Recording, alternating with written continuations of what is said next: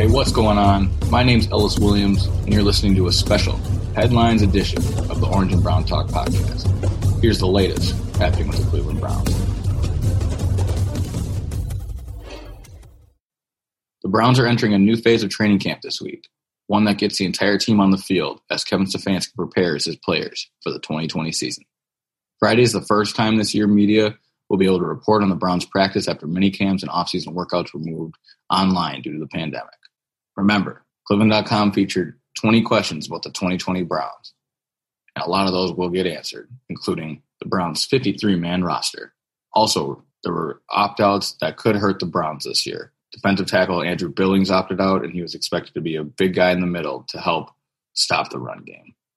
There's also new coaches to keep an eye on offensive coordinator Alex Pelt and defensive coordinator Joe Woods, both coming from different situations, but Kevin Stefanski trusts them to get the most out of the offense and defense. And of course, all eyes will be on the Browns rookie draft class. Picks like Jedrick Wills, Grant Delpit, Jordan Elliott, Jacob Phillips, Harrison Bryant, Nick Harris, and Donovan Peoples Jones.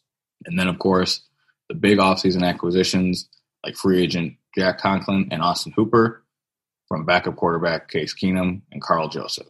It's the Browns, and it's a new look for them with another new regime. With this training camp, like others before, holds a lot of questions that the Browns need to answer very quickly. Earlier this week, Denzel Ward spoke to the media via teleconference. He used his excellent season, his final season at Ohio State, to propel himself to the number four pick. With the media on Tuesday, he talked about what that last season at Ohio State meant to him and his reaction to the Big Ten canceling or postponing their season. He said, quote, it upsets me, but I know it upsets those guys a lot more. They're out there trying to prove themselves if they have dreams of playing in the NFL and taking to the next level. He continued saying, they wanted to show themselves this year, play with their guys, and be out there on the field and making plays. I know that it is real difficult for these guys. I heard the season may come to an end early wishing the best for those guys. Outside of college ball, Ward is excited to go up against Odell Beckham Jr. in training camp. He's looking forward to seeing the return of Myles Garrett, and he preached about the four H's that Kevin Stefanski practices. During virtual meetings, Kevin Stefanski has asked his players to identify the four H's in their lives. Those four H's represent history, hero, heartbreak, and hope. It is just one unique way Kevin Stefanski is finding ways to bond with his players, despite meeting with most of them virtually.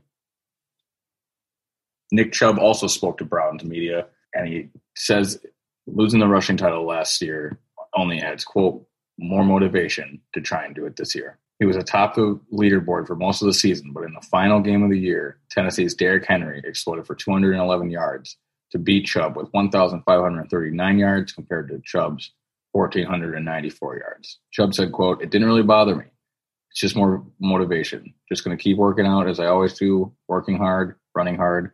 I believe everything happens for a reason, and you can just keep working and striving. Things will fall into place. That's my mindset. New offensive lineman Jack Conklin was in Tennessee and helped Derrick Henry win the rushing title. And now Conklin's searching for his second unit to be a part of a rushing title when he's blocking for Nick Chubb this season in the Cleveland Browns. That's the latest happening with the Cleveland Browns.